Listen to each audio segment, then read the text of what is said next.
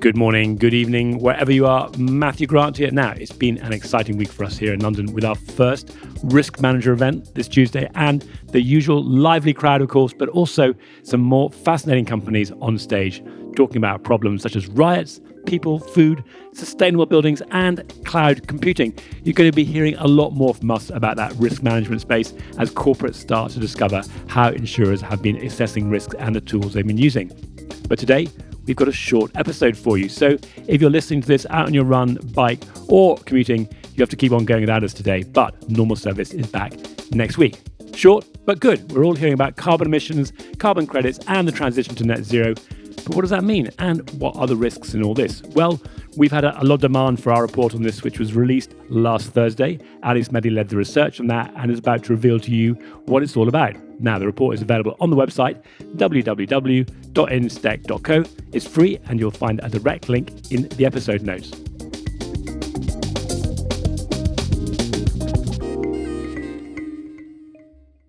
Ali, we're back doing this old style, face-to-face in the office, and uh, the morning after our event last night with risk managers, and you were on stage with Provisico and Liberty. It looked really good from the audience, but how do you find it being up there on stage? Yeah, it was a great event, and I think really, really good speakers, interesting topics. It's always great as well to have sustainability as a big theme spoken about. So yeah, really, really enjoyed it. Good. Well, you've kindly offered to be our guest today. So just as usual, I want to make sure people know who you are. I'm sure they've heard your voice before, but you are Ali Smedley, your senior research analyst in InsTech, and you studied on a geography-based degree at university, and you've got a passion for climate change and sustainability, I know. So we're delighted to be able to give you the opportunity to author and edit the report we're going to be talking about today. You run our monthly climate risk newsletter, and you've been responsible for many of our reports more broadly on climate and location intelligence. And we're going to be talking today about what we are finding in carbon offsetting and how it relates to insurance. Have I missed anything in that introduction? No, great introduction. So carbon offsetting, the insurance use case, that's the name of the report. It's now available to download. If you were to give your like twenty second elevator pitch, how would you describe that to somebody? As the title of it may suggest, it's all about carbon offsetting and how it relates to insurance. So talk a little bit about the background of the carbon market, so the difference between the voluntary market and the compliance market, and then talking all about the different organisations that are involved and how they interact together.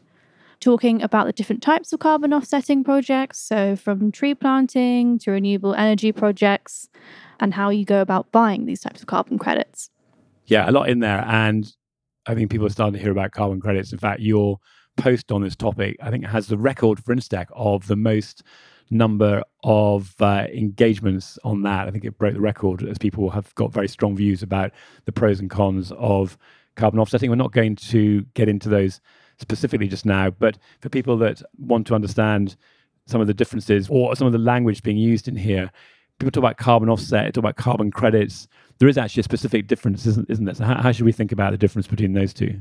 Yeah, no, that's a really good question, Matthew, because the two terms do often get used interchangeably, but there is a little bit of a difference. So carbon offsetting refers to a reduction, removal, or avoidance in greenhouse gas emissions to make up for emissions that are made elsewhere. So the types of projects that result in a carbon offset include renewable energy, tree planting, for example, and these projects generate carbon credits. So what a carbon credit is, is a tradable certificate or permit, which is validated by a third party. What it represents is reduction in greenhouse gas emissions, which is equivalent to one metric ton of C O two. So we've got different types of carbon offset projects in there. I think many of us have heard about those. Probably tree planting is one of the most well-known ones. But as we think about the risks, and of course the risk here is that somebody might invest in forestry as part of their carbon offset, but when that actually comes time to deliver on that and they have to claim the carbon credits, then the forest might not be there for those very reasons. I mean, what kind of risks are there in those ones in addition to those? Yeah, so I think there are four different ways that you can think about carbon credits. The first one being projects that avoid or reduce emissions. An example of this may be clean cook stoves. So these are provided to local communities, replacing the more polluting alternatives and resulting in less carbon emissions.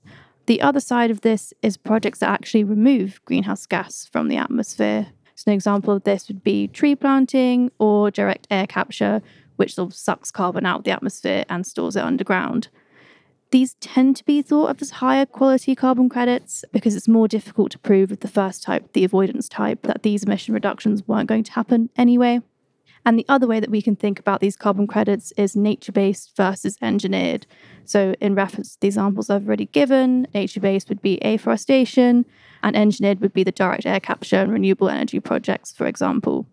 All of these different projects have different risks. So physical risk, for example, could be a forest burning down. It could be an earthquake impacting direct air capture and other issues around the sort of durability and permanence of the carbon credits. So let's say you invest in a forest, a farmer builds this on their land. ten years later, they might sell the land. It gets all knocked down, trees no longer there, built into a block of flats. Those carbon credits that you've bought aren't resulting in any carbon reduction anymore. I love that concept about sucking carbon out of the air or sucking carbon out of uh, somewhere anyway. So, and some great use cases in that one. And what's happening about the whole insurance of uh, of carbon, what should we call it, carbon credits? Is that the best way to describe it? Yeah, carbon credits or insuring the projects that sort of back up carbon credits. So it's still quite a nascent space with not too many of the large insurers publicly working on solutions at the moment. But it is a space where some startups are moving into. They're covering a range of different risks associated to carbon offsetting, one being, for example, delivery risk. So protecting carbon credit buyers against the risk that the projects that they've invested in don't deliver the sort of guaranteed benefit that they were originally planning to. Another big one is invalidation risk. So let's say you spend a lot of money buying these carbon credits, but they turn out to be fraudulent on land that isn't actually owned by the particular person selling the credits, or if the carbon reduction benefits have been misstated. I also think within this space, there's definitely a parametric use case emerging, and some companies are already working on this. Yeah, that, the point about the fraud is interesting, isn't it? I mean, insurance itself are already trying to deal with fraud. It just shows that the criminals are always like not not one step ahead, certainly not one one step too far behind in terms of finding ways to abuse the system. So an opportunity there for anybody who's looking for a way to identify fraudulent trading of or creation of carbon credits. And then on that topic, I, it sort of leads on to the last uh, question, I think, quite nicely. So what are the opportunities that you've seen where there's a need for more data or technology to help uh, assess the risk or ensure the risk in this space? Yeah, no, that's a great question. I think measurement, reporting and verification, also known as M R V, is a really important area of the voluntary carbon market. What it refers to is the process of measuring the amount of C O two or equivalent emissions that are reduced by an activity over time. It's a really important part to actually get those carbon credits issued, but the way it's really helpful for insurers, it's a great data source. It's verified. It can be used as inputs to models. So I think definitely opportunity there for data providers, technology providers, and sort of satellite imagery that are helping with this. Feels like we need to do an event around that one. But in the meantime, uh, people now who try to learn a little bit more and have a chance to read about some of the things you just talked about, where should they go to to get the report?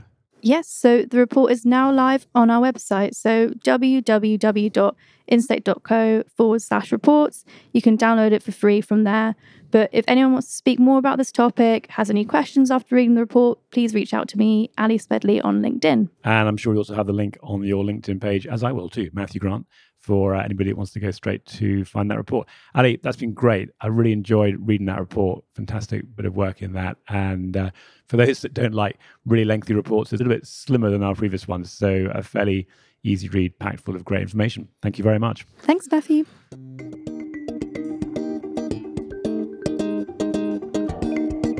Well, that's it. You can head over to www dot instech dot co, or you can find a link in the episode notes to download and read the report yourself. And it's free, don't forget. Now, it's not too long either. And finally, if you're interested in what we're doing at Instech and how we can help you tell your stories to the world or find out what tools, technology and themes you need to know about, contact me, Matthew Grant, on LinkedIn, or any of us at hello at instech dot co. That's it. We're done.